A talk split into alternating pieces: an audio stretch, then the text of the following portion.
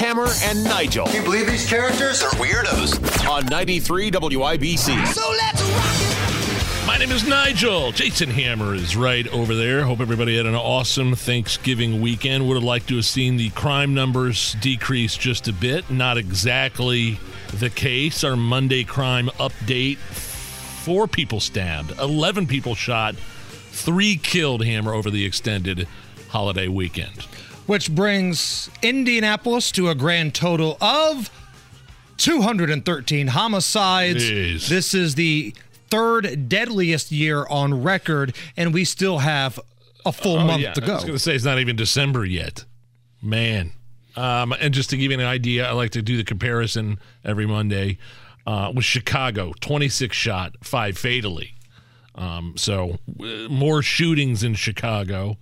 Um, at least people that were shot, but I mean per capita. Again, we always talk about this, Right. But it's the same. It's the same deal. We are right on par with Chicago, if that gives you any idea, in terms of per capita numbers. But how could this be? Because Ryan Mears and the Democrats of Marion County, they told me crime was going down.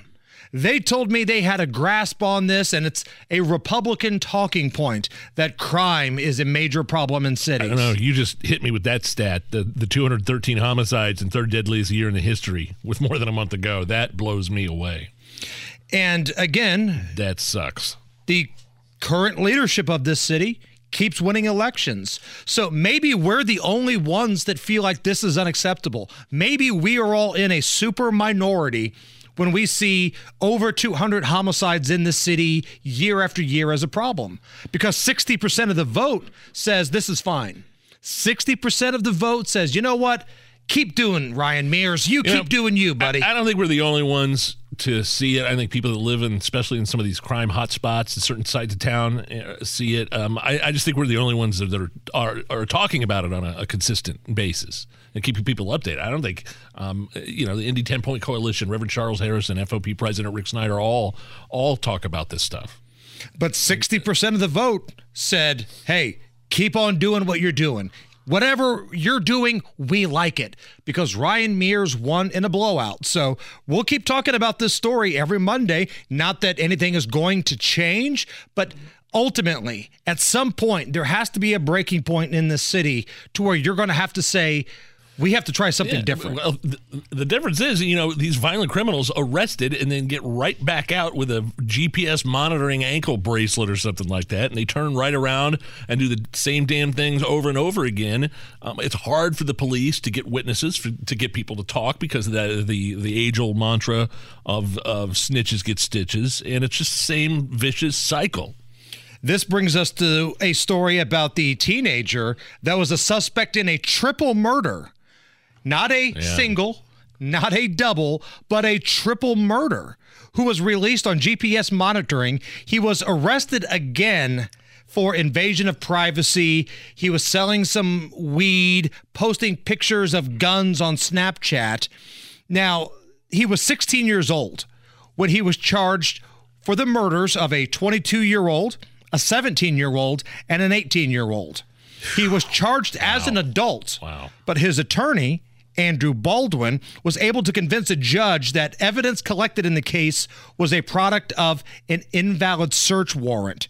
So as a result, the judge allowed this uh, kid, this teenager, to be released with a GPS monitor last month. So, so was it a case of?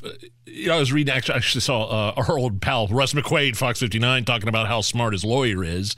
Uh, so, is it a case of he's got a really good lawyer? Is the judge light on on sentencing? Is is this another case of the revolving door of the criminal justice system? This guy Andrew Baldwin, that's representing this 18 year old, is the same guy that's representing, I believe, uh, uh, Allen. Richard Ri- Allen in the Allen Delphi Delphi case. Yes. So, um, uh, at least this probably shouldn't be the bar. At the very least, this dude wasn't arrested for the same crimes he was uh, awaiting trial on, which is triple murder. I, I, don't see how in the world a triple murderer, uh, an accused triple murderer, could be walking around with an ankle bracelet on awaiting tri- trial.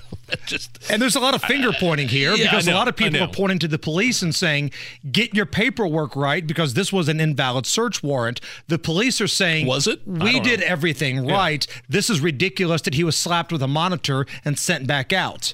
But he's now been rearrested because part of his condition of being let back out was one, don't get arrested again, and number two, you're not allowed to have a weapon of any kind. Don't you go killing another three people allegedly, okay? Right. We're, we're, we're trusting you. Here's the ankle bracelet. So at, at, the very least, he wasn't um, arrested for doing what he was awaiting trial for. No, but he was taking photos, putting them on social media of him holding a weapon, threatening things. It's like it's may come as a shock to everybody, but this guy's not very bright.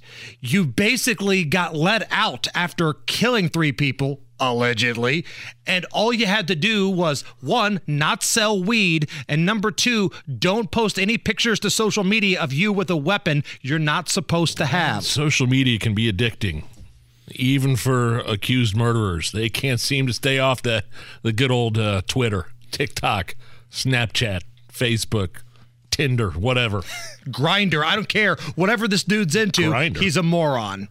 Um, Big Nige, did you have a good Thanksgiving? Yeah. I saw some photos of oh, you yeah. passed out at various places throughout the uh, Laskowski estate. You can see those pictures on our Facebook page at Hammer and Nigel. I passed out twice after eating in the same day, two different locations. I'm very proud of myself. That's impressive. One, uh, you know, after, I mean, boy, my dad and his his wife Diane cooked a great meal. Just my one, I just was sitting like laying on the couch with my head back like that, not even laying down.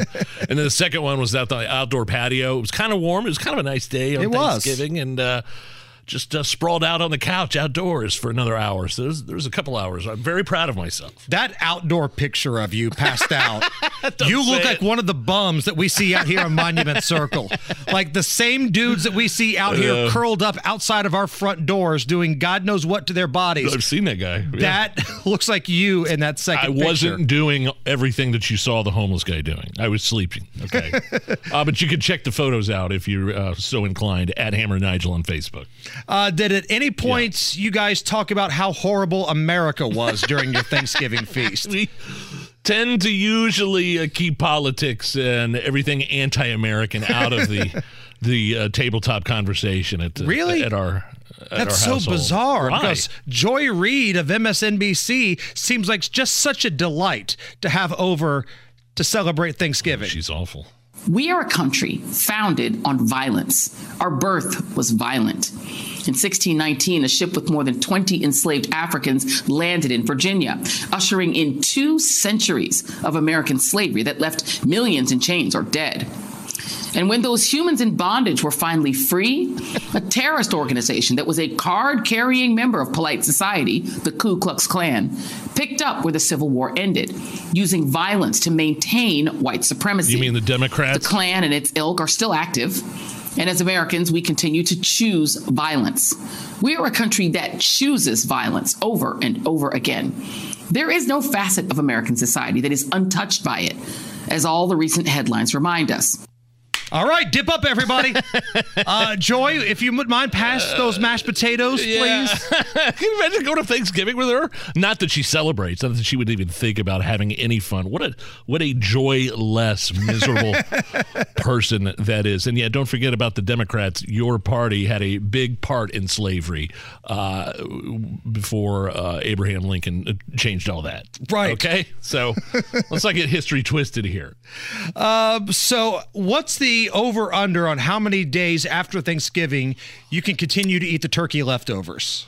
Oh, yeah, the official stats there. I'd say a week at least, five days. Because today, I, I, they always say the Monday after Thanksgiving is National Throwaway Day. Really? If you still have any leftovers, you're supposed to throw them away today. No, I didn't. Well, that didn't happen because I had left more leftovers today. lunch. I've got so some in my fridge too. What are you saying? I'm going to be puking by the end of the show? Well, it wouldn't be, you know, the first time, to be honest with you. Uh, but in honor of National Throwaway Day, uh, where you're supposed to get rid of everything to avoid bacteria, to avoid salmonella, all that kind of stuff, Hammer and Nigel Records has a little tribute here. It's been sitting way too long. It smells so wrong. Don't want to get another case of salmonella. I ate it through the weekend, but not again. Don't want to get another case of salmonella. The stuffing is okay, it'll keep for another day. The turkey's gotta go. Won't you please put it down the drain? No, no, no, no, no. Woo! Don't want no salmonella. That's all I'm trying to tell ya. Big fans of The Knack, Yes. the band The Knack here at the Hammer and Nigel show.